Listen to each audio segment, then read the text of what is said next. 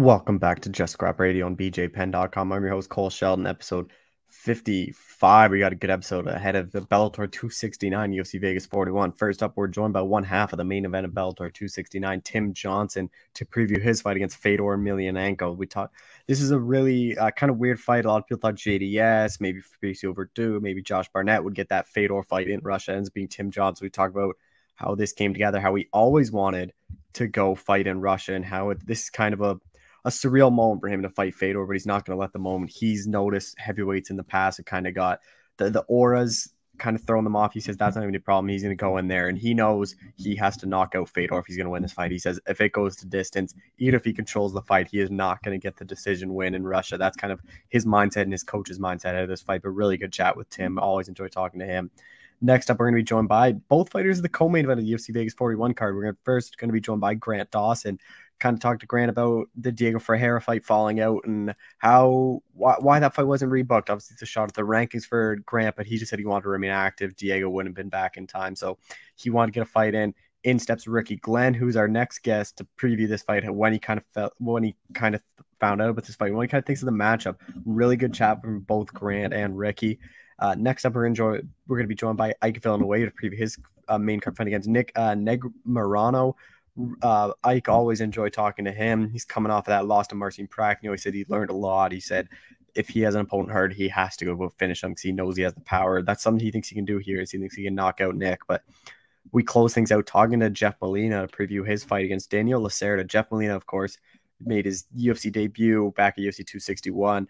Beat a, a Aoriqileng in a really fun fight, one fight of the night on that really stacked card. Good a performance from him. And now he's fighting a, a UFC newcomer Daniel Lacerda admits he doesn't know much about him, but he's expected to get the job done and start to work his way up into those ranked opponents half fly. But really good show. Hope you all enjoy. Be sure to share the show, subscribe, and thank you all. All right, we're joined by Bellator heavyweight Tim Johnson, who's got the biggest fight of his career coming up here. Tim, how's it going, man? No, it's going great. Going great. Is it fair to say that this is probably like I would assume this is the biggest fight of your career, even though you just fought for an interim belt, like fighting Fedor, that has to top it. Um, yeah, no, I think uh, you know, probably going back to last summer, I think every fight at this point's been the biggest fight of my career. it just seems like it just keeps going that way. Um, but yeah, the you know, fighting Fedor uh definitely is uh you know the cherry on top of the sundae that has been uh, you know the the recent uh, career that I've had. I just quickly want to touch upon your last fight. That was a really entertaining fight against Valentin. Like, what do you kind of take away from that one? Um, you know, I took away, um, you know, the only thing that happened with that fight is, you know, I honestly thought it was going to be a split decision. I didn't know which way it was going to go, and I could have, and uh, you know, I would have handled the loss. Uh, you know, the only thing that I was, I was a little frustrated with a, you know, a judge giving a 45 50, didn't give me one round. I was a little angry about that. But, you know, uh, that fight, is you know make some changes and definitely get a win. I didn't try to wrestle one bit in that. Uh, you know the game plan that fight was to force him to stand up, force create a fight. You know, uh, you know I think Moldavsky's biggest knock that people had against him is. Um, you know, he kind of, you know, he points his way. He doesn't really stand in there and fight, and sometimes it can be a little bit of boring fight. And you know, I've had that. You know, people think I'm a boring fighter too, but I'm trying to break that spell. And you know, I think had I actually you know wrestled a little bit uh, and you know incorporated it a little bit more, that I probably would have walked away with the win. Um, you know, I got nothing to hang my head out uh, about during that fight. I was pretty happy with the performance I put on. And Fedor's obviously in his corner, like he's his protege. so, like after watching that fight, like, do you kind of think he saw something? he's like, I want to fight Tim, or how did this kind of all come together? You know, there's two people. There's uh there's two ways to look at it. You know, Fedor had a bunch of names in front of him as well, and you know he picked me, and you know a lot of people think uh, that he picked me because he thinks it's going to be easy win for him. And you know, I'm on I'm on the part where I think that he got 25 minutes of watching me. Uh, he knows that I'm gonna be I'm there to fight, I'm there to scrap, and he he wants that type of fight. Um, and you know that's why he picked me. Uh, you know, I've said it a couple times. You know, Fedor, he's a you know a warrior, and he has a warrior mentality. Uh, you know, come home with your shield or on your shield, and he wants to go out there and have a war. When this fight was announced, like you saw, there was a lot of like just backlash on you, which I don't get why it's on you. Like all you did was sign the contract. It's not like you you were like, oh no, I'm gonna fight Fedor. Like I, get, I think it was because like they saw names like JDS, like uh Werdum, like Josh Barnett throwing their name out there. So like after seeing this, like I'm sure this is probably a big moment for you to get this fight and seeing all the backlash. Like, what was that kind of week two like two week span like? You, you know, it I'm used to that. You know, he probably wasn't. You know, you know, I'm used to people. You know, uh, you know, people put me. They like me just fine as long as I'm. They if I stay in that group, that box of just being a medium, you know, a middle of the road fighter. And now that I'm trying to claw my way out of that box, um, I'm starting to see a little more hate from people, and you know that's fine by me. Um, it, it, people are going off of the way I used to fight back in my UFC uh, my UFC days, where I just kind of grind out fights and you know trying to trying not to lose a fight rather than win a fight. You know that's not that's not who I am anymore. And um and this is uh you know I'm gonna go out there and try to put on a show. I, I understand. You know they had they had two months of you know thinking about all these dream fights to make up. You know, people were throwing Lesnar in there. Well, why the heck would Lesnar come in? he just, uh, you know, there's just all the kinds of scenarios. So when they saw Tim Johnson, like, oh man, who's this bum? And I'm like, oh, I'll go show you who this bum is, I guess. And then you're not. It's not even just fighting Fedor. You're fighting Fedor in Russia. So what's that like to have it go into Russia to fight him? Uh, you know, it's kind of a long running joke that I have with me and my team. Um, if I don't win by submission or knockout, I'm probably not going to win, no matter how the fight plays out. You know, being in Russia, uh, I'm probably not going to win a decision there. Uh, but you know, it's uh, two birds with one stone for me. I've always, uh, my whole life, the one country I've always wanted to go visit is Russia, people always looked at me weird. And now I get to go. I get pay to go. I get to fight in Russia and get to see the country and the city of Moscow, and I can't wait. Are you going to stay there a bit after the fight to explore? is it back home to the states right after? back home to the states right after. I'll be out there a week, so I should be able to get plenty of sightseeing. But uh, you know, I'll be back to uh, actually flying back to Minnesota instead of Las Vegas to get the tail end of harvest done. Uh, that's actually what I want to touch on because I remember when we were talking before your fight with Valentine, like you had to get time off of the uh, army for, for them to let you train. Like and then having a fight like four months later, does you have to go back and basically say, I need more time off again?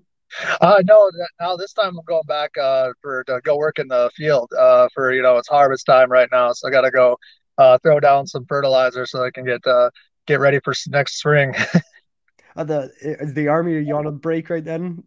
Uh, I'm just in the National Guard, so I'm actually I will be in Minnesota the weekend before my fight doing my uh and my monthly drill. So I will leave Camp Ripley and go to Moscow. Uh, this fight against Fedor, like you kind of mentioned it, like how much pressure you kind of putting on yourself to get the finish because this could be the like it might be Fedor's retirement fight. It's definitely Fedor's last fight in Russia. Like it, it's hard to see him losing a decision. you know, and um, I'm just going out the mentality he's going to knock me out or I'm going to knock him out, and that's just the way I'm going into this fight. I don't want to be in there for 15 minutes. I don't want to go in there. I want to go out. I don't want to try to run around and outpoint or you know tire them out or whatever kind of game plan. Um, I want to go put on a fight, and you know if I lose, I lose. I'll let the, you know the cards will lay. I still got plenty of opportunities in front of me. I think, um, but yeah, I'm gonna go out and leave it out all all in the cage, just like he is. Like I said, this is gonna be his retirement fight.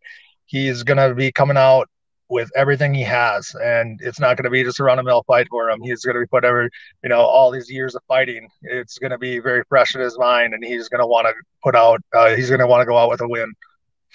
And with Fedor too, like I've talked to people like after they fought him, and they always say like they get thrown off when they get in there about that like aura and kind of mystique of being in there, and it kind of throws them off the game. Like, how do you kind of deal with that? like, um, how do you um, kind of deal with that? I you know I don't know. I haven't thought about that aspect of it.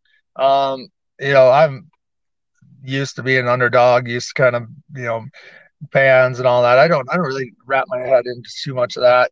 Um, you know, I have fought in Brazil against Brazilians, so I, I guess I kind of had that uh, in the repertoire.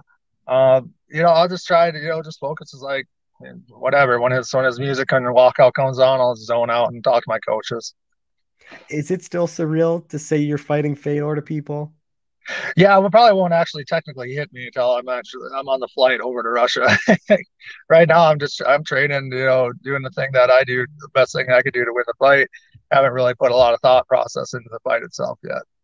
Uh, you mentioned you're just kind of looking to finish on like a knockout or submission. Do you kind of think the knockout's kind of more likely, or would because Fedor's a tough guy on the ground to submit? Yeah, no, I mean, uh, you know, it's, if we're going to look for the easier route, it's definitely going to would be a knockout. But I don't even think a knockout's going to be an easy route. Um, you know, a lot of people think his chin's gone just because you know that what happened to Bader and Mitrione, and you know, a lot of people were saying that about me too because I got you know kind of I got limped uh, giraffe leg by a jab. Sometimes that shit just happens. I think he's got plenty. He's got plenty of fight left in him. Your career in Bellator is still kind of like so crazy. You just started off on that losing streak. You go on this tear. You fight for a title. Like after that fight against Minakov, like would you have thought like what two years later you're fighting Fedor and after just fighting for a belt in Bellator? no, I got you know it was definitely a crossroads for me. Um, you know that was uh, my first fight camp in Vegas. So because after my first with Cheick, my first fight with Cheick is when I packed up and moved out to Vegas. And um, you know, it took a little while for everything to kind of line up. And you know, it was it was almost like, oh, am I going to keep walking out here for just kind of collect a paycheck and you know abusing my body, or am I going to, uh, you know, actually totally commit myself and to you know, be a fighter that I know I can be that no one's seen yet. And, uh, you know, it was kind of a turning point and I went the, the other way. Well, what kind of has changed so much since you went to Vegas? Uh, it's just you know, the the partners that you have. Um, they keep you honest. you know, I was able to get away with a lot of mistakes. You know, I had a great great team, great coaches up there in Fargo, but you know when you're um, the training partners aren't quite up to the same par. Um, you, you get a lot of bad habits. Um, and, you know, and, and bad habits aren't aren't erased overnight. So it took a couple of years to to kind of erase those. And you know, that, that all goes to you know the team out here, the training partners I have every day, and you know, all the credit to my success goes to them. How much are you going to look back at that fight in Brazil? Because I think Brazil and Russia, if you fight a Brazilian in Brazil or a Russian in Russia, like those crowds are very hostile. It's uh, like you see a lot of people really uh, can't fight under the pressure that well. Um, I'm fine with it. You know, I, I actually embrace it. I think it's kind of fun. Um, I kind of look at it and like, how many people get to experience stuff like this? Not very many. So gotta take, you gotta just kind of embrace that. What do you think a win over Fedor like does for you right now? Like not even just legacy wise, but like puts you in this division. Um, you know, this division, I think a win over Fedor will get me a chance in the door for a number one contender fight. Um, you know, looking I said this in our interview. Like, there's no way I'm looking past Fedor, but um, you have to have a grand plan of things to help plans play out. We get a win against Fedor. Um, I don't know, maybe me and Czech three for the number uh, for the winner against Bader and uh, Moldavsky. Uh, maybe we we fight in February. Um, and like I said, I don't know. Uh, it's none of my business. No one really knows. You know, Minakov and Bellator have been going back and forth for a couple years now, and now he's fighting again uh, in Moscow glad to see that. And you know, maybe I get a rematch with him in February. Uh, and those are just kind of a couple options. Maybe fight for you know the number one contender spot. Who is going out to Russia with you? Uh, it's going to be my coach Nate Pettit, uh, coach uh, from out here in the stream, and two coaches uh, from back in my uh, Academy Combat Arts in Fargo, uh, Dylan Slicer, and then my coach I haven't brought along hasn't come along a couple times, Joe Troutier. Um, I promised him many years ago if I ever fought in Russia that I'd bring him along.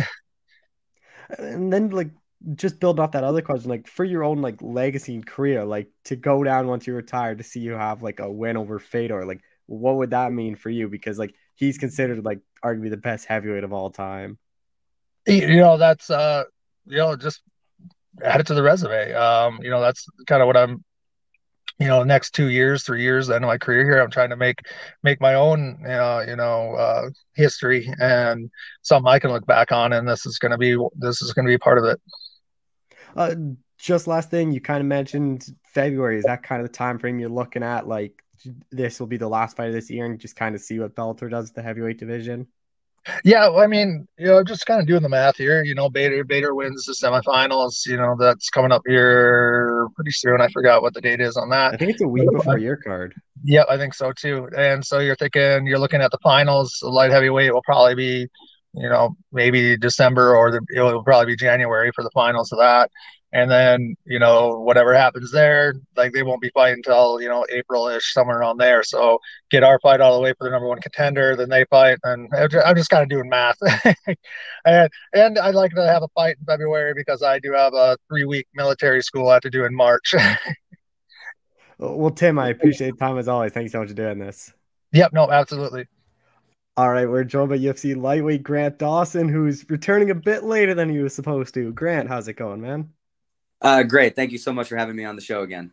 Yeah, no problem. I just want to start off. You're supposed to fight Diego Ferreira. When we're doing this, it would be tomorrow. You're supposed to fight him. Like when you found out he was out, like how disappointing was that? Because that was your first guy you're supposed to fight in the rankings. yeah, um, disappointed for sure. Uh, I understand injuries happen, and I understand, um, you know, he's got to do what's best for his health and, and, and his family, and I don't have any ill will towards that. But it, it was very disappointing for me. Um, it's I'm in this sport to be a world champion, and, or everything that I've done has been a waste of my time.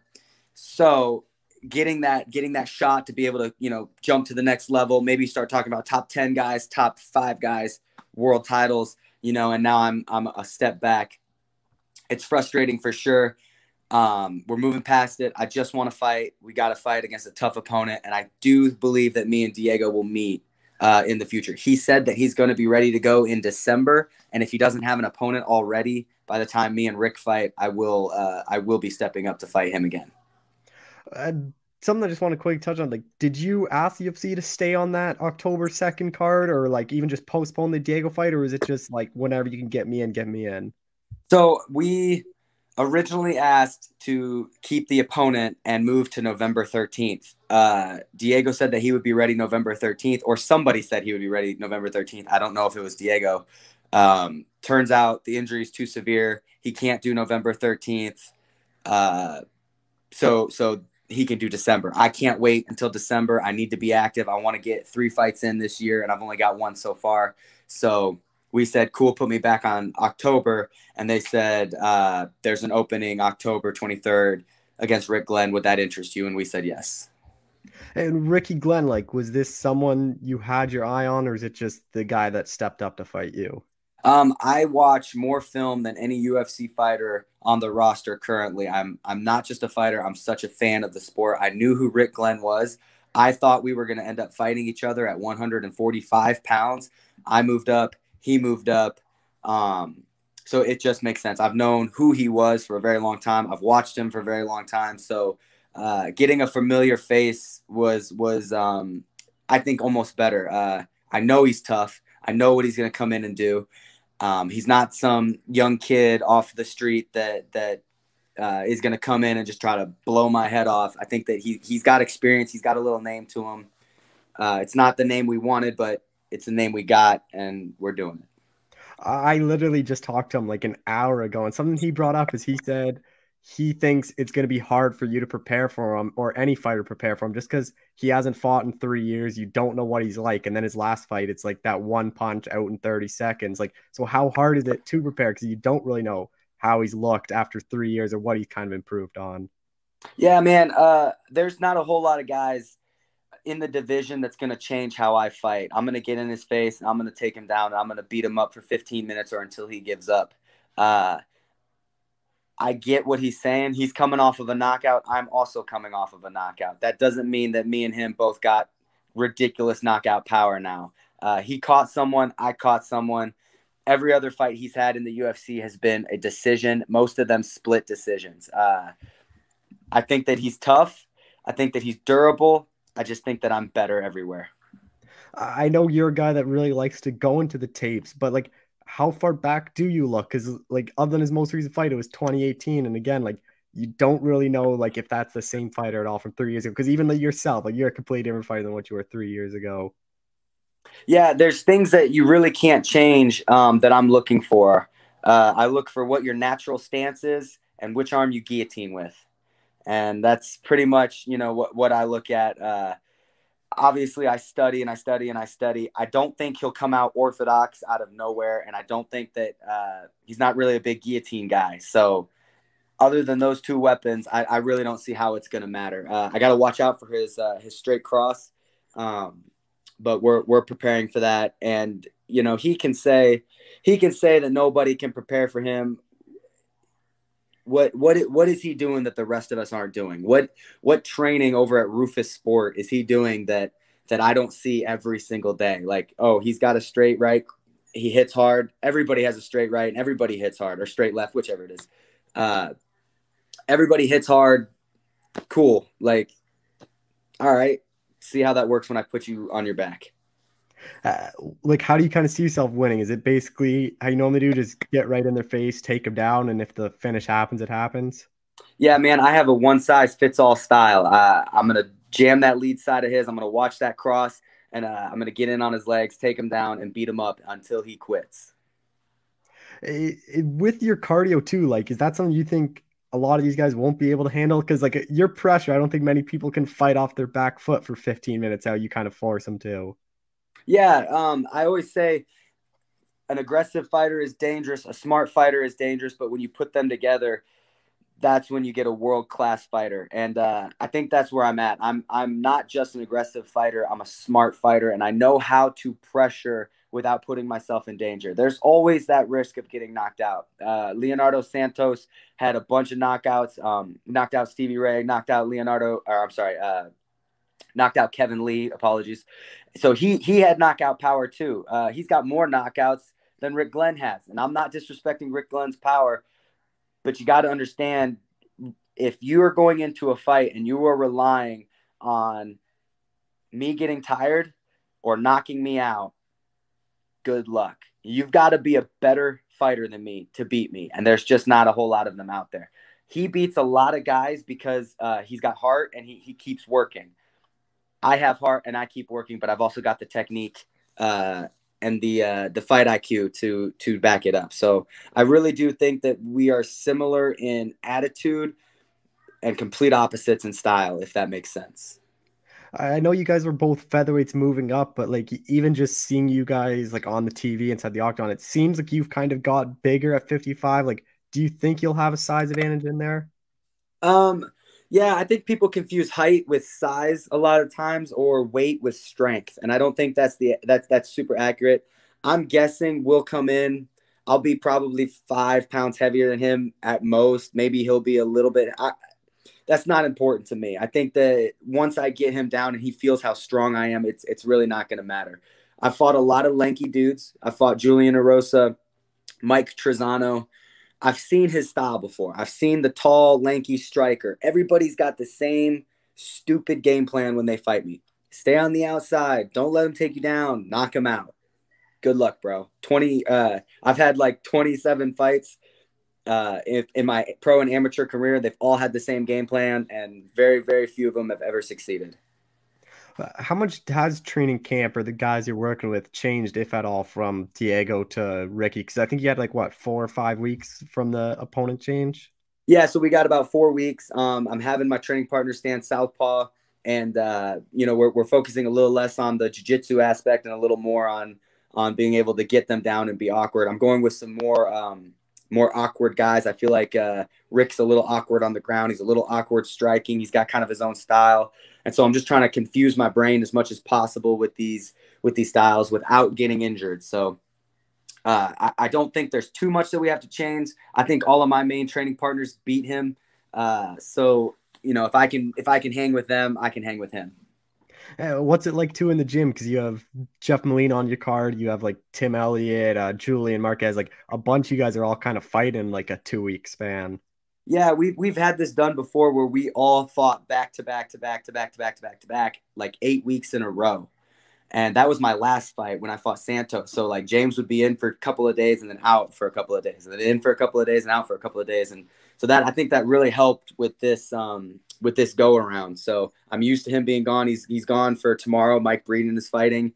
Um, and then next week he's got uh, Tim, and then the week after that he's got Julian, and then the week after that he's got me and Jeff. And I've fought on uh, cards with teammates before. Uh, when I fought Trizano, I had uh, I had teammates on the card before. I had Megan Anderson and uh, Zak Cummings on the card as well.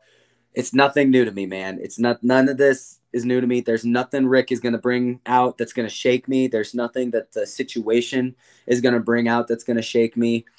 Uh, it, it's all good. He shows up on uh, on time, on weight, and ready to fight. I'll be there. You get your hand raised here. Like, is the plan just to call out Diego again, just get that one rebooked? Yeah, man. Um, Diego is definitely next. I believe it. It makes sense to me. If he's booked, I'm down for somebody else in the top 15. Uh, but whatever progresses my career, and as long as I get to fight in December again, I, I'm not really super picky. Yeah, I think it has to be a ranked guy though for you next if you win this one. You would think so, especially if I come out with a finish, um, which is a which is a goal of mine, obviously always. But Rick has never been finished in the UFC. A lot of and even the good guys that have beat him have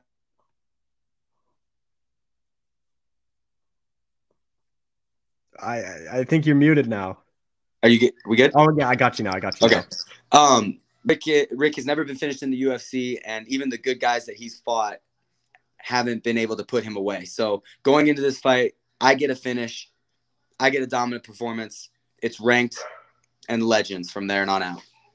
Uh, just a couple more things. I know you called out uh, Clay Guida. Were you a bit disappointed you didn't get that matchup, or, or was it kind of better that you were kind of matched up with Diego after that, anyways?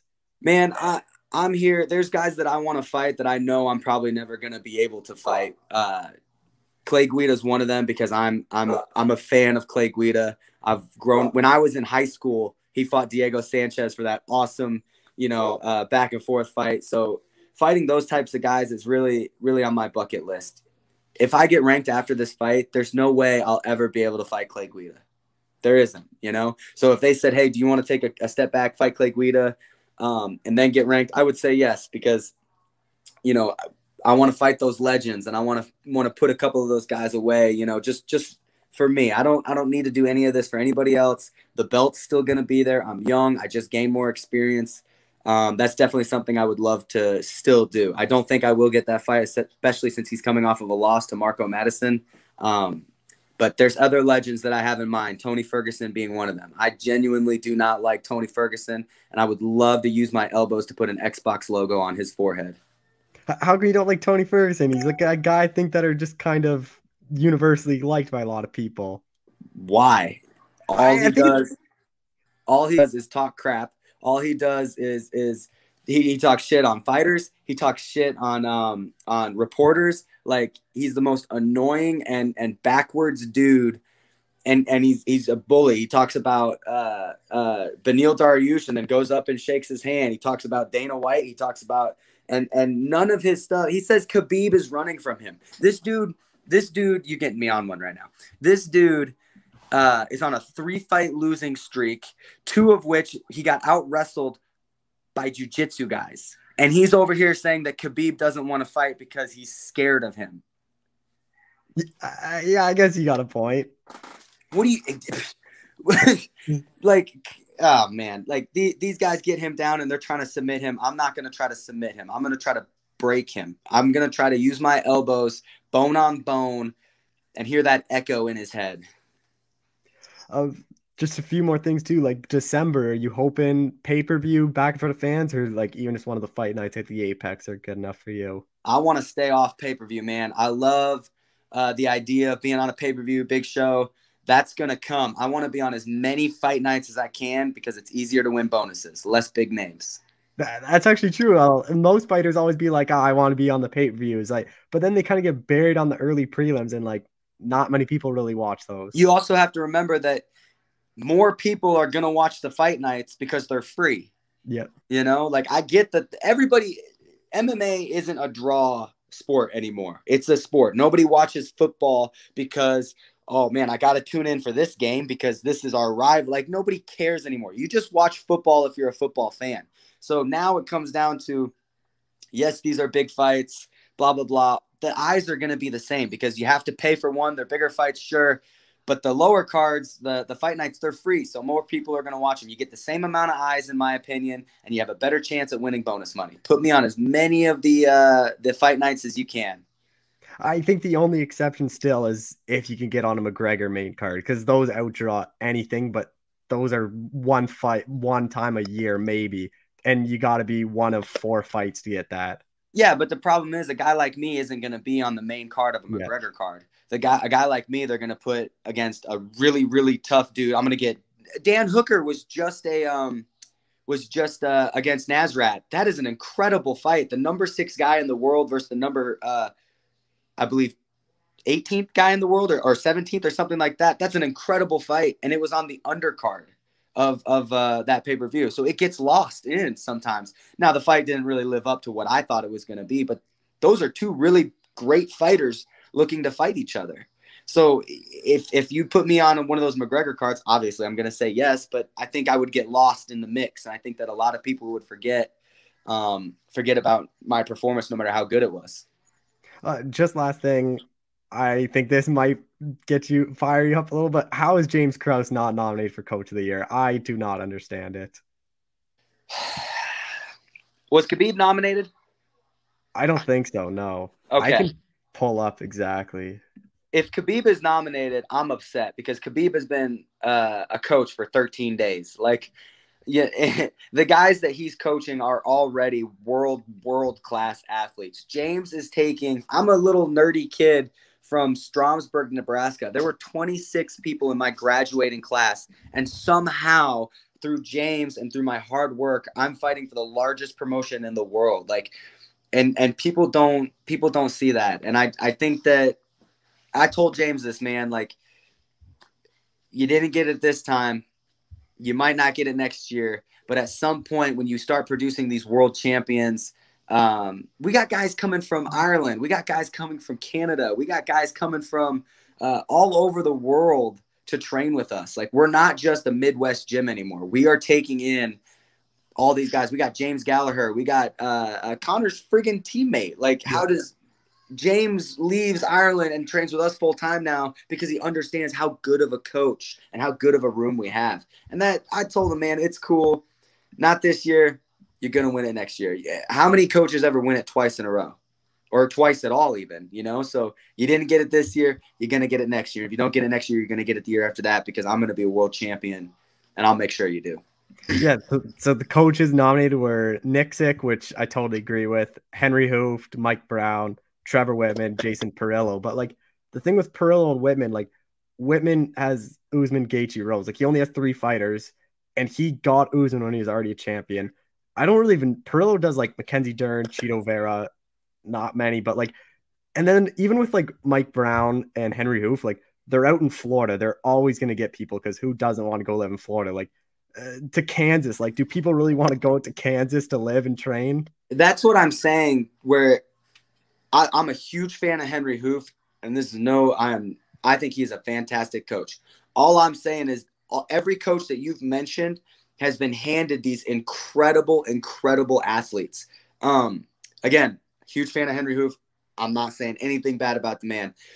He's a striking coach. He's a striking coach that gets these ridiculously good grapplers like Gilbert Burns and Usman uh, before Usman left, and turning them into really, really great strikers. And so then their wrestling complements their striking, which is amazing. James is taking guys that aren't good at grappling and making them good at grappling. Guys that aren't good at striking, like myself, making them good at striking. And I think that that he's a little bit more of a well-rounded coach.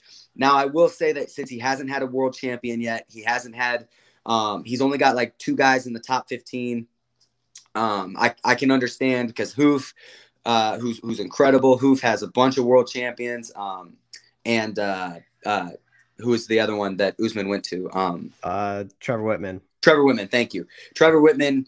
He may only have three guys, but all of them have been champions. So that's pretty. He's at he's batting hundred right now. So I I get it, and I I do think that uh, Henry will win, and it hasn't been announced yet, right? Like No. who wins? Yeah, I think Henry will win. Um, but uh, I just from my point of view, it's like you're already handed like like uh, Duane Ludwig for the longest time was considered one of the best. That dude is not a good coach. Like he's really not. He's a kickboxer that has been given these incredible, incredible athletes like TJ Dillashaw. Who who is Duane Ludwig's best athlete besides TJ? I don't even know who else he coaches. That's the same thing I always said about John Kavanagh. He always got so much praise. He had McGregor, outside of McGregor, who really had success at, at that gym? Like Artem Lobov's their next best guy. Well, I would think that Jimmy is their next uh, Gallagher. Yeah, is their next like, best guy. But when I'm McGregor's making his you. McGregor was making his rise, like Gallagher wasn't even really right.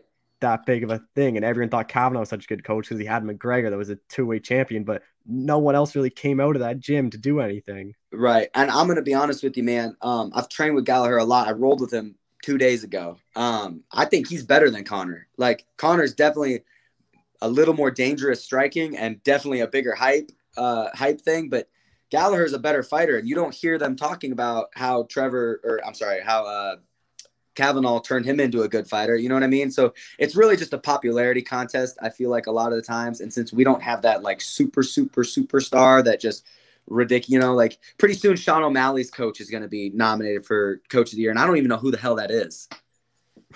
Yeah, I think he was on the Ultimate Fighter and he got knocked out, and then other than that, like I don't really know. And like he only does O'Malley. Like you can't even take credit for like Casey Kenny, Kyler Phillips, because those are all like the MMA lab guys or O'Malley like trains half the time. The other half is just his one coach. I didn't even know Casey Kenny and O'Malley had the same coach. No, uh, so they train together, but Kenny and Kyler Phillips are at the lab where O'Malley splits half right. the time, and then the other half is just with Tim, like his own coach. Yeah, see what I'm and if that guy and I do think Sean O'Malley is a great striker, but if that guy gets nominated for coach of the year, you know it's a popularity contest and no one actually cares about who coach of the year is. Well, Grant, I appreciate the time. Thank you so much for doing this. Yeah, all right, we're joined by UFC lightweight Ricky Glenn, who's stepping up on short notice. Ricky, how's it going, man? It's going great. Just finished training session, just in between stuff here in Des Moines, Iowa, and things are going great. Uh, first thing I just want to start off like, when did you find out about this fight against Grant? Because obviously Diego Ferreira got pulled, or he had to withdraw, and then I know you guys got pushed back a couple weeks. Was like, was that on your doing? A little bit. Um, you know, I saw the matchup right away when when uh Ferreira, his opponent, when Grant's opponent backed out, and um, I was interested in it just because I've been I've been wanting to stay busy, um, but I I thought it was a little too soon, and so I found out. It's been at least a couple weeks ago, but um, I've I've had a you know still a decent little training camp, and ever since my last fight back in June, um, I got I got right back into the gym and and did everything I was supposed to be doing. Are you surprised the UFC didn't turn you around quicker just because like that was your first fight in like over and around like almost three years and you finish them in 37 seconds? Like I thought they would have tried to get you right back in there to kind of build off some of that hype. Yeah, that's what I was expecting them to get me back in there like by the end of the summer, I thought. And um you know, I told them I'm looking to stay busy and just I've been ready and just didn't happen. But but luckily I got a matchup now. And Grant Dawson, like, is this someone you've kind of had your eye on uh, to fight in the past?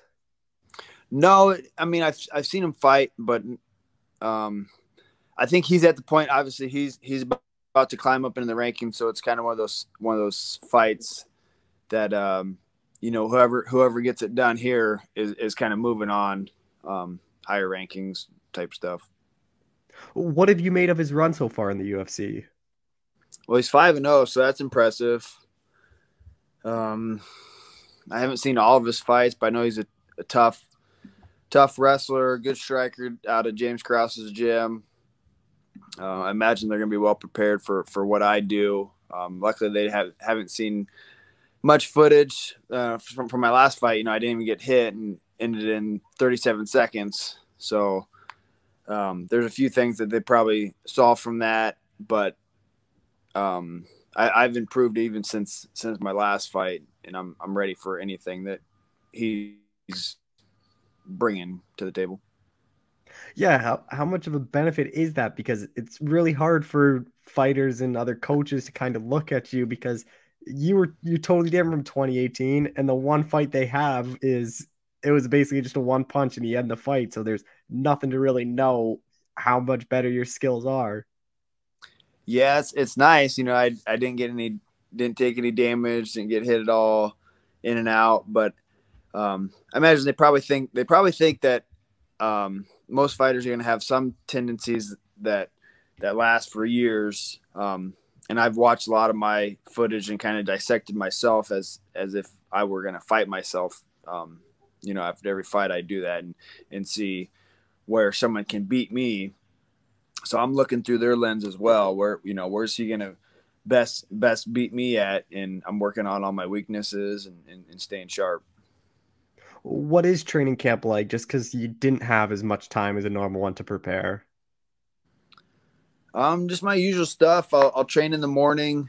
I usually wake up a couple hours before I need to leave the house, and I got a little bit of a drive. I got about an hour drive to Des Moines here, and I'm just here all day. Uh, I'll sleep in my car in between practices sometimes, and um, I'll train in the morning, something midday, and then I, and then I'll, I'll do something in the evening. And I've I've also been teaching uh, kids and adults gi jujitsu classes recently here at Absolute, and um, I just try to I'm been trying to be better about reading my body and not grinding so hard and and um, and pushing myself to injuries like I used to when I was younger. How do you think you kind of match up against Grant? Uh, you know, I, I think it's a good matchup. He's, you know, he's undefeated in the UFC, so that's cool, and he's right there. I think uh, his opponent is number twelve, uh, ranked number twelve, so he's, you know, is right there to start climbing into the ranks. And, um, you know, I'm, I'm ready to get back up in there. I think the highest ranked I, I was at, at 145 was 14th in the world. And then I, I bounced around a little bit, had some injuries, long layoff. So now I, I feel like everything's in line for me to, to make a big shift and, and, um, you know, showcase my skills and, and show the world and the UFC what I, what, you know, I'm capable of. You guys are both former featherweights that moved up. So, like, do you think the size will be pretty similar then? Yeah, probably, probably similar. I mean, he he must have been a pretty big featherweight to um to to move up. Um, you know, I I had over two years for my body to adjust to a heavier weight class. So so I I had hadn't uh, cut weight and it was what over two and a half years. So my body just naturally leveled out higher and I was able to get more strength and, and, and train with some heavier guys. So I maybe I'll have an advantage there. How do you kind of see this fight playing out?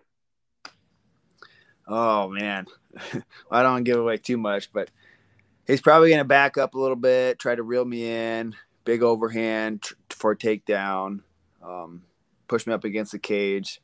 But yeah, he he wants to get on top and, and try to throw some big punches on me or or take my back. Is the wrestling defense something you're really working on in this camp, or is it more about just uh, your skills? Yeah, just my skills. You know, I've, I try to work on everything um, boxing, jujitsu, kickboxing, the wrestling, um, the conditioning stuff, the mobility stuff. It's, a, it's kind of a balancing act. Uh, with Grant, too, like he's a very durable guy. Like, is this one fight you probably think you got to prepare for like 15 hard minutes with him? Yeah, probably. You know, he's a similar tough Midwestern guy, probably, you know, hard worker. I don't know too much about him, but I, I'm prepared, you know, zero to 100 right off the bell. So I'm ready to go. I think your last fight kind of showed your power too. Like, how much more like stronger do you feel at 55 compared to when you were at 45? Way stronger. I think. I think just get my body healthy and recovering from that big hip surgery that I had. Um, I have more mobility in my body, and my so my joints and my my body's just a lot more freed up. But yeah, I, I felt like I was floating afterwards. I was just like, wow, just I felt super. I didn't didn't get to engage with them too much, but I felt I felt really powerful and and really quick. Where do you think a win over Grant puts you in the division? Because he was a guy that's supposed to fight someone in the rankings. So obviously the UFC's pretty high, and I'm like, like you said, he was probably right near the rankings. Yeah, I, I think a, a win over Grant will get me around top 15 or you know close to it. Do you really plan to call anyone out with a win, like someone in the ranks, or just whoever the UFC offers you? I'm not looking past them, but um, yeah, you, whoever they put in front of me, um, I'm I'm just taking it day by day, owning the day, taking care of my body, and and pushing it as hard as hard as I can, and doing all the right things. After missing like nearly three years, are you hoping maybe even one more in this year? You think this is probably it for you? Oh yeah, I, I, right after my last fight, I said that I'd like to get two more fights in by the end of the year. So all goes well, and I, I leave um, leave Vegas healthy. You know, no injuries. I'd I'd like to get back in there by January for sure. At 55 too, like how much more of a benefit is where it's a fight like this where you can take on short notice and the weight's not like that big of a concern. Yeah, you know, I don't think it's too short notice. Um, it was kind of perfect. I was already gearing up for something soon, and um, so the t- timing works out great. Um, I guess I don't want to get into too much details on my my weight cuts and stuff, but I, you know, most people it's going to take a week to to get on weight, or you know, two weeks is kind of perfect. If you're walking around clean already, fully hydrated, it's going to take about a week and a half, two weeks to to focus on your weight. What you get was it wasn't it all like four, four and a half weeks notice, something like that? Yeah, it's about four and a half weeks. Is that kind of a good? I know some people like prefer like the eight week camp, but four weeks yeah. is that something you kind of like? Yeah, I like it. I mean, I, it was kind of. I think it was. Uh, yeah, it's about four and four and a half weeks. Is like official, but it was about two weeks before that. I was like, we're we're talking. I was kind of pushing with my manager, um, Jason House, Iridium, and they're like, you know, uh, we're working on it. We're talking with them, and I know you want to stay busy. He's like, I'm ready to go, and they're saying he's ready to go. Um, and then I had mentioned like, oh, this fight fell out. And like, what about him? What about them? And then there was a couple other fights. So since my last fight back in June, I saw a few different fights fall out, and it was like I think one of them was a week of was like, hey, can I can I jump in on that? And they're like, oh no, they already got someone. And so that happened a couple times where I I tried jumping in on stuff um, within a week or two, a really short notice, and they are already found um, a replacement for those opponents. How much easier did it make negotiations that you're both rep by Jason House? So I assume it probably wasn't too difficult to make in this fight. Yeah, I don't know. I think it just worked out. I was I was asking to stay busy. His his opponent fell out, and I'm I'm right there. Um, you know, I've I've been you know close to the rankings for a little bit. I'm you know press the impressive win that I recently had. Um, you know, gives me some leverage. I feel like with with uh, someone fighting someone like Grant. Uh, just last thing, back at the Apex, like is that disappointing for you not in front of fans or did you kind of like that experience? I liked it it was cool. I could hear my corner i could hear his corner uh, pretty well. Um, i know the last the last show was at t-mobile arena right? Yeah. So i think that was sold out. So that that'd be cool. You know someday uh, get back into a packed arena would be nice but i i do like the intimacy of the apex center.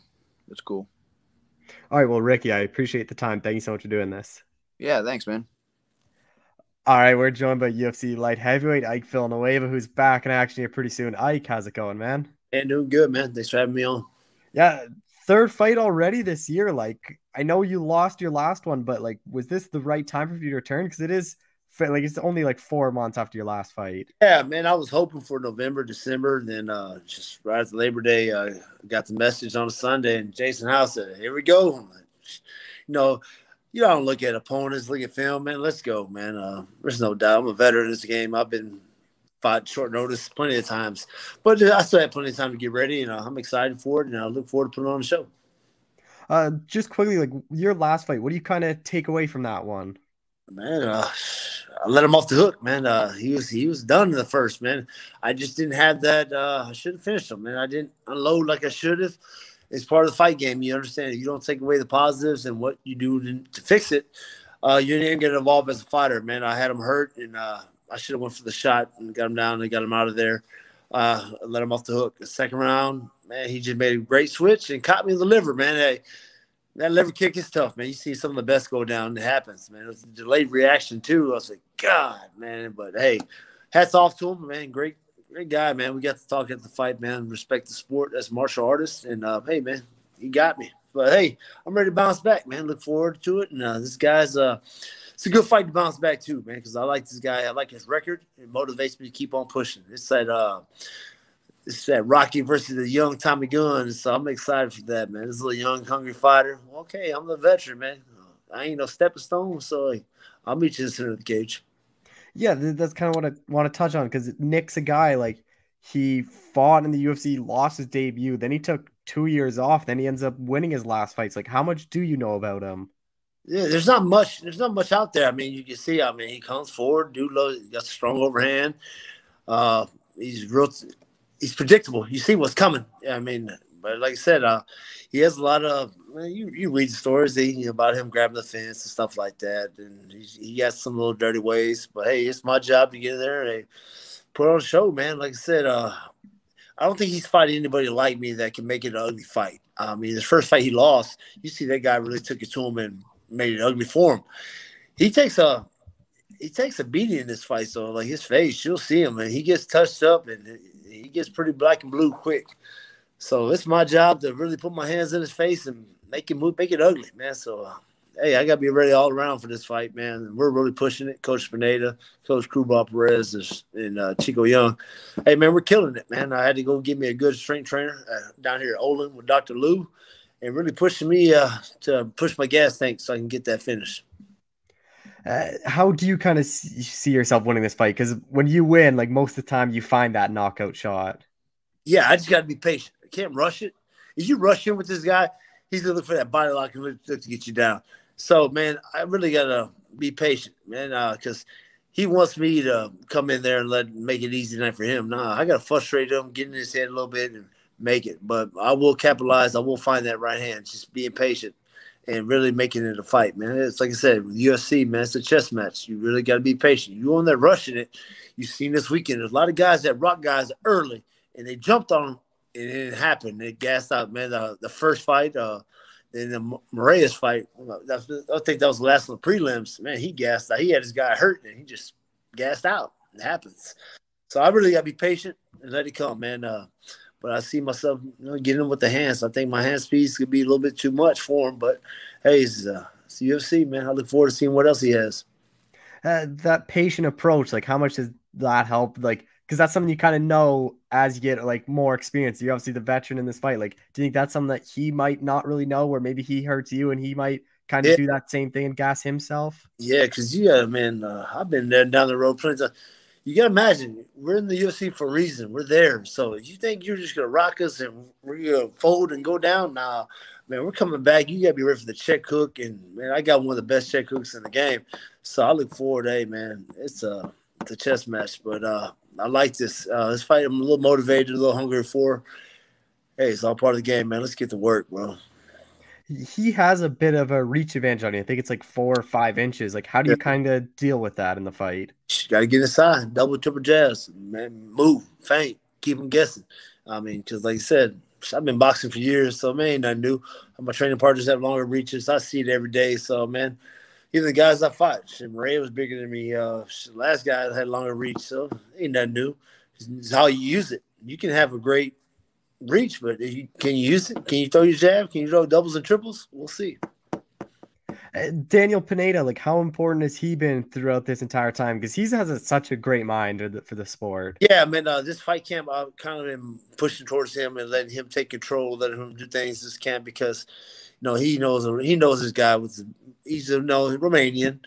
So his style is that sambo style. He wants that body lock. He wants to come in, throw the overhand, and catch me flat footed, look for lock me up. And man, he's been kicking my ass in the gym, just with my training partners, going six minute rounds, really trying to push my cardio, and just, just wants me uh, get in that ugly, get in that ugly mindset already. I mean, you do it in the gym. As long as you get your ass whooped in the gym, hey, the fight's easier. So get your ass whooped now in the fight and make it look easy. So that's the thing about it. I'm very thankful for all my training partners that really pushed me because they want me to win this fight, man. It's a motivating fight, and I'm glad I have my whole team back me up. You keep saying like this is a motivating fight. Like, what is this for? Like, do you think it's like kind of do or die, or do you think you're just trying to get back in the win column? No, it's just because um, I look at it. As you my thing is I'm the vet. This is a young guy that's ten and one. He has a lot of a lot of hype. You like that as a fighter You want fights like this. This is what motivates you. You don't want no guy that's okay. Wants three fight losing streak. This is a hungry fight, man. You want to get hungry? Go go beat these little young kids, these newcomers coming up, and that's what I like. And probably probably took it. Oh man, he's an old dog. He's on. He had a couple losses, uh, so they probably think, oh, I'm a I'm nobody. So hey man, we're gonna find out, man. October 23rd, man. You fighting a not fighting a little chihuahua, man. You fighting a pit in there. I'm ready to eat. All right, were you a bit disappointed they didn't put you on either of the Houston pay per view cards because you kind of missed them just by a bit? Yeah, man, I was uh, I was down, man. But hey, if I would took care of business, I think I would have got on there, man. I was like, man, that was my goal to really try to push, but it, it didn't happen. And that's my dream to fight on these cars, man. Just just experience that crowd, man. That's what I want. Have a lot of fans. But I had one sponsor, man. I, I told him not to do it, man. He, he went and bought tickets to this fight for the VIP experience to the Apex. I'm like, man, that's love, man. When guys really do that because UFC they're charging like two thousand dollars a ticket. Yeah. I'm like, dude.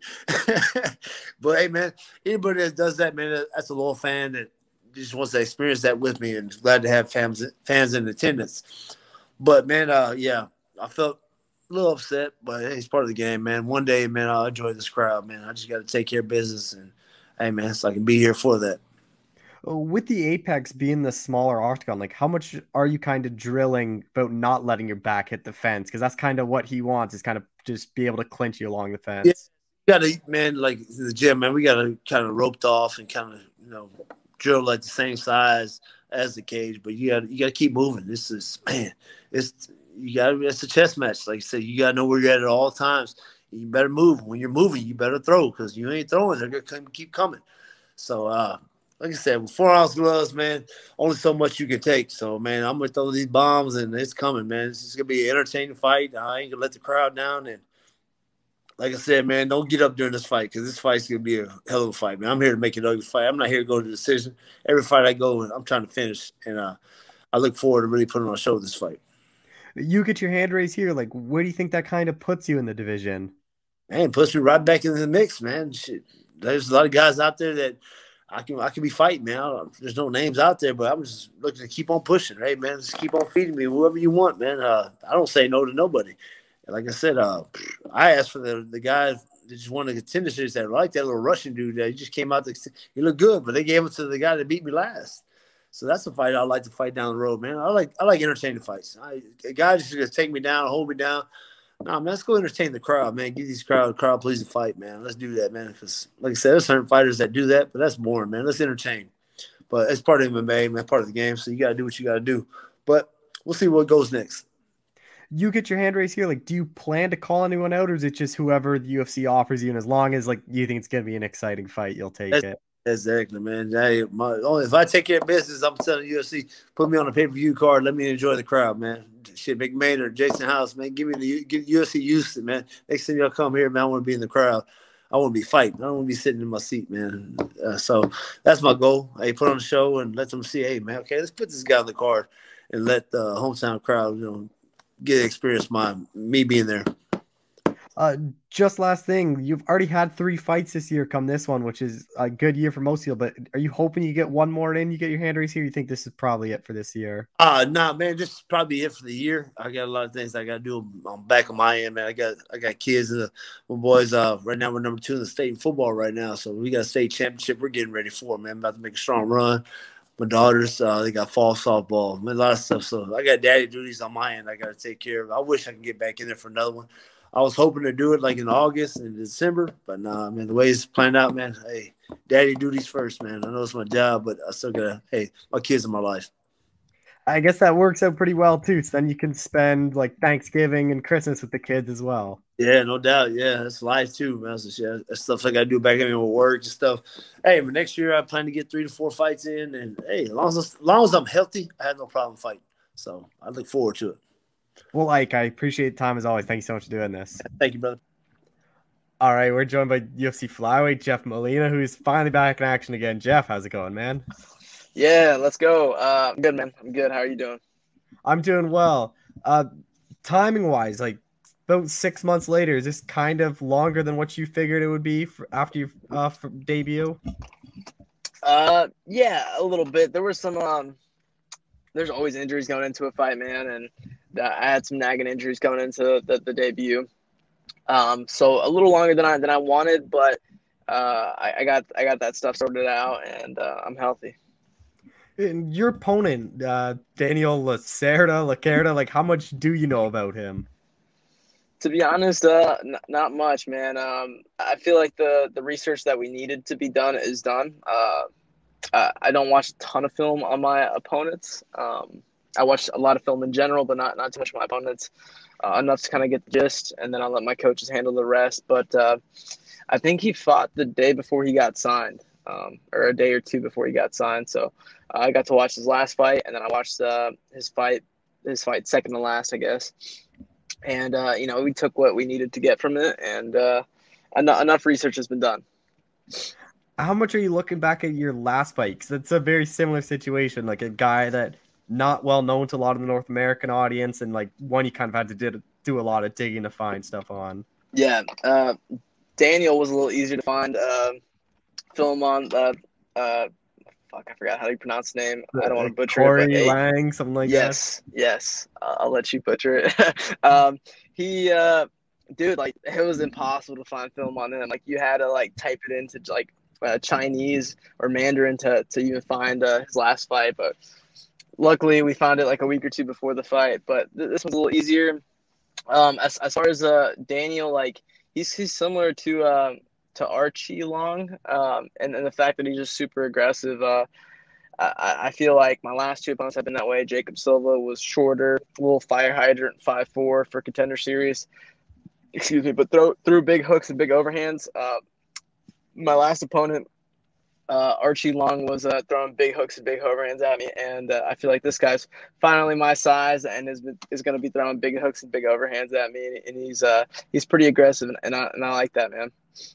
How much does James Krause help with that? Because he breaks down fighters, I think, better than anyone does. Yeah, man, he uh, he helps a ton. The dude is a wizard. He's good at what he, he's great at what he does, man. Uh, in my opinion, he should have been in contention for coach of the year, but that's a different that's a different discussion. Um, yeah, he's super valuable and, and helpful in, in, that sense, man. The way he breaks down fights, I love watching fights with him. Um, I'm huge on film, dude. Like, uh, if, I, if I'm not training, I'm usually watching fights.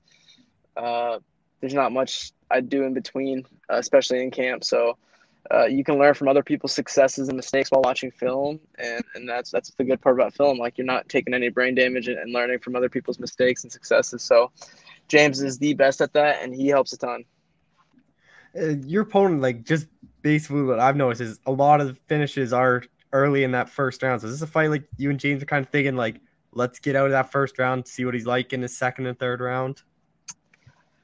Uh, no, not really, man. Um, I, I feel like my last performance wasn't uh, wasn't really a, a directive of what like I'm capable of. Uh, it, it just, you know, there, there was a lot of mistakes I made, and uh, I'm coming off of like two fights of the night. Like my contender series fight. Dana said after the fight, it was like it was that was fight of the night. I just didn't get the the check for it. Um, and then my debut, I got fight of the night, and I don't want to be having these competitive fights, man, um, or at least any type of back and forth in it.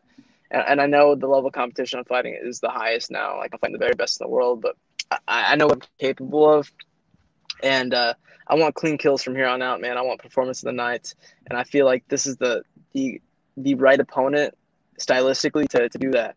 Um, I, there's no way this fight's going to a decision, man. With his style and, and how aggressive he is, and how he comes forward, and the way I come forward, uh, I, I, I don't see this going past the first round really. And if it does, there's no way it's going to a decision. How do you see yourself winning? Because I honestly wouldn't be surprised if this hits the ground at some point as well. Yeah, um, man, uh, KO, TKO, submission. I'll take what I can get, but uh, I'm comfortable everywhere. I pride myself in being a mixed martial artist and, and being good everywhere. And uh, yeah, I just I just don't see going to decision as far as outcome. I, I can see me clipping him on the chin. He goes down, and I sub him or TKO finish. But either way, it'll be a finish. What do you think a win over Daniel does for you? Like flag division is kind of wide open. Like I wouldn't be surprised a ranked opponent's next if you win this one. Yeah, man. Um, yeah, this division you're only one fight away from being ranked. But uh, man, I'm young. I'm 24 years young. I turned 24 last month or a month and a half ago now. Um, I want I want to take my time. Uh, I, don't care if I have to fight every single person in this division to make my, my to make my way towards the title or, or get a title shot. It's um, I get better every day, man. Um, I, am in no hurry, but I know one day I'll be the champ of this division. So I want to take my time and and and work my way up. Um, so I'm in no hurry to get to the title shot, and I'll fight each and every person I get offered. Are you hoping maybe? are you hoping like one more fight this year? You think this is it for you? Just keep fighting near the end of October. I think, uh, God willing, I get that clean kill. Uh, I'm I'm trying to get. I can get one more in this year.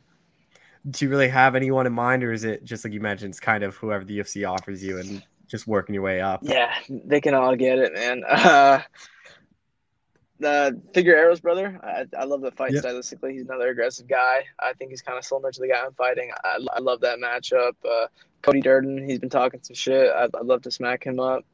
Um, yeah, really, I'll fight anybody, man. Uh, I let my manager and coach handle that. If uh, like I tell James this all the time, like if you say yes, I say yes. Like don't even don't even ask me like if I if I like the matchup or not. Like sign for me. Uh, you know, I have full faith in, in my coach and my manager. So whatever they say goes. Yeah, where did this Cody stuff come from? I think I saw it like like a day ago or two days ago. Like he was just tweeting a bunch of stuff to you, and I know Tim Elliott stepped in and said something as well. Yeah, man. Uh, not not sure. Uh, the dude doesn't have a win inside the UFC. Uh, I don't know where, where it comes from. Uh, jealousy, hatred. Uh, he's talk. He's been talking shit on Tim for years. Uh, he called me out after my last fight, and I was like, dude, so if I get a contract with your name on it, I'm signing. Uh, not not sure really where, where that comes from, but uh, you know he, he's got he's got something else to worry about here in a couple months. But if he gets a win, uh, and after I beat this guy up, I'm down to set that up. How much has Tim been helping this camp? Just because you guys are kind of fighting, what, two weeks apart, something like that? Yeah, man. Uh, he actually asked me to corner him for, for his fight, which I'm super stoked about. Like Tim is someone I've been looking up to since I since I started in the sport, since I was really a kid, man. Since I was 14, 15 years old. I remember watching him fight live for Titan after he got cut from the UFC the first time, and it was one of the most entertaining fights I've ever seen. And I, have mimicked my, my style off of him of just being uh, bonus friendly, uh, exciting, entertaining uh, I got that from Tim. So it's really cool to have him as one of my main training partners, and even to be able to, to corner him in, in his fight. Um, yeah, it, it's uh, it's awesome, and he's a huge, huge, huge help to my game. Who's gonna be in your corner? Like James, obviously. Then who are the other two? Yeah, yeah, Crames Joust. Um, Jason High would usually be my second corner, but uh, UFC vet, Jason High, Dream vet, Strikeforce vet, everything vet. He's the man. He's uh, I've been with him since I was 14. He's been coaching me since I was 14 years old, and unfortunately, he won't be able to make this one. He's got uh, bigger and better things. Uh, he's got a baby girl due uh, the day before my fight, so he's gonna be uh, he's gonna have a daughter again. Um, so he'll be busy doing that. So my second corner will be Julian Marquez. Um, he actually fights the the week before I do, so I think he's gonna hang around in Vegas and then just slide into the the fighter hotel again. And then my third corner will be uh, Mohammed Zwolak. He's a he's a 45er who just went pro. He's a stud. He's a southpaw, kind of like Daniel, kind of even look alike, man. So uh, he's he's been a good look for me this camp, and uh, he'll be out there with me uh, for fight night. Well, what's fight week like when you got Julian and James together? Because I talked to both of them, and especially Julian. Like, I don't know how you can be like uh, not happy talking to him or just being around yeah. him very different personalities, but uh, it's awesome, man. It's just like hanging with the with the boys. You know, it's a it's a cool vibe, and you know, fight week. There's a lot of stuff like there's a weight cut, and then you're not feeling the best, and they they make everything easy, man. So uh, this is the first time Julian's in a corner me, but I already know how it's gonna be. Uh, just the way he is, and he's a really giving person, and he's the man, man. He's like a, he's like a big brother to me, so it'd be cool to to, to have him there and just have just have fight weeks with the boys. Like those memories I'll have for for the rest of my life. Um, or all the little fight weeks, like the, the fight week in Jacksonville, and then this fight week in in Vegas, and even the fight week I'm gonna have with Tim. Like those are all gonna I'm gonna remember those for the rest of my life. Uh, how different is it going to be? You went from the first event back with fans to now you're going to the Apex in front of no one. But I guess you cornered Tim a bit earlier, so you can get a kind of a little peek at what it's like. Yeah, man. Uh, it's familiar territory just because the contender series. Uh, contender series was in the Apex, and uh, a fight's a fight at the end of the day. Whether there's fifteen thousand people there, if it's just Dana and like five other people, like for contender series, man, you could hear like a pin drop in there. It was dead quiet, and to me, it's it's a fight at the end of the day. It'll be cool to to have James there at the Apex. He, he's pretty loud in general, so it'll be cool to have his cornering and coaching with uh, with no one screaming. um, I didn't get to have him for contender series um, just because he tested positive for COVID and we didn't have any coaches, and that was its own story on its own. But it'd be cool to, to experience James Krause's cornering and coaching at the Apex. And yeah, like you said, I'll, I'll be cornering Tim, so I get to kind of be able to visualize myself there and experience it once again before uh, it's my time to go out there and, and compete. How is James Krause not nominated for Coach of the Year though? That's something Dude. I don't understand because I always look at it like James Krause bring people outside the UFC into the UFC, or guys that are probably one loss away from getting cut. Now all of a sudden they're on a winning streak. To the people that are coach the nominee for Coach of the Year are like the ATTs, the Sanfords, it's like you're always going to have world champions there. Like where James is building all these people up, and and realistically, like who really wants to live out in Kansas City when you could go out to Florida or California or Vegas or all those places? But yeah, let's talk about that, Cole. Yeah, that that's uh, you're, you're 100 percent right, man. Um, like some of the people nominated on there, uh, like Trevor Wittman is a phenomenal coach, but if we're talking about Rose and, and Usman, uh, like Usman was a world champ before he got to Wittman. Um, like Krause is building these guys up from nothing. Uh, I was one and two as a pro when I came to Krause. Um, there's a ton of stories like that, man. Kevin Croom is another example. And if we're talking about this year, which is what coach of the year is, man, like the track record speaks for itself. Like he's got Julian Marquez with two bonuses, fight of the night and a performance of the night. He's got Jason Witt with the fight of the night. He's uh, uh, Darrick Minner got a win in the UFC this year. Um, I got a win in the UFC this year with a fight of the night bonus. Um, Tim Elliott got a got a win this year in the UFC. Uh, I can keep going. Grant Dawson, another uh, performance of the night uh, with the last second knockout over a guy that hadn't lost in like 16 years. Like he's building people up from scratch. Like Grant's been with them since like seven years ago. You can't say that with other coaches, man. Like, you, like uh, Jason Parillo was on that list how? Like he coaches Chito Vera and Mackenzie Dern, and like Michael Bisping hasn't fought since Nam, so he's not like an active fighter. Um, and granted, there's coaches that should be on there, like um, like Eric Nicksick, but it's just kind of uh, mind-boggling not seeing James on that list, man. Knowing like this dude spent six weeks at the Apex back to back a fighter on the card every week, a homegrown fighter in the card every week. And like you said, we're, we're in butt fuck Missouri, dude. We're not out here in uh, sunny Florida or, or sunny California. So it's a it's a different move, man. Um, we got people from all over the, the, the, country coming to see us. We got James Gallagher here. We got uh, Dakota Bush. We got a bunch of uh, people coming up here to train just because uh, his track record speaks for itself, man. And in my opinion, he's the best coach in the world. Yeah, it'd be a lot different if your gym was in one of these places where everyone wants to go to. But like to pack up and move to Kansas City just to train under one guy kind of says a lot about how good of a coach they are. Absolutely. Absolutely, man. Uh, just a couple more things in, in your own division. They rebooked the trilogy. Like, what are your kind of thoughts on Moreno Figueiredo 3? Uh, I'm about it, man. Why not? Uh, I think I saw like a stat that was like the fastest uh, trilogy ever to be made. It's like the three fights are happening within a 12 month period. Uh, I'm cool with it. I think for Moreno, it's it's a smart move, uh, like a smart business move. Like I think it's the easiest title defense he could get. Um, uh, as far as like fighting Askarov or Pantoja, I think those are harder fights for him than than Figgy, especially just having beaten him the way he did in the last fight. Like that, that's a mental thing. Like I just dominated this dude, made it almost look easy in the last go around. So I, I think that's the easiest way for him to, to get a title defense and, and a, a six figure payday. Uh, just last thing, Cody Garbrandt's also dropping down. Like, how do you think he's gonna fare at flyweight? dude, that that is so cool. Like I, I, would love to fight that guy in the future. Like the fact that he's come down to flyweight to the division I've been fighting in since I was 15 years old, and now, you know, I'm a colleague or a coworker, whatever you want to call it. Uh, and like, it's it's possible that one day I could fight that dude. Like that's pretty cool, man.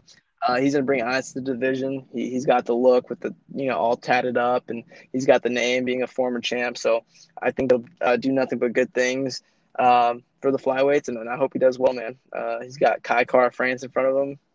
I think stylistically, it's uh, it's a tough matchup, man. Kai Kai cracks hard, and um, I think if Cody can avoid the the car crashes and and the slugfest um, that is like just natural to him, he can get it done.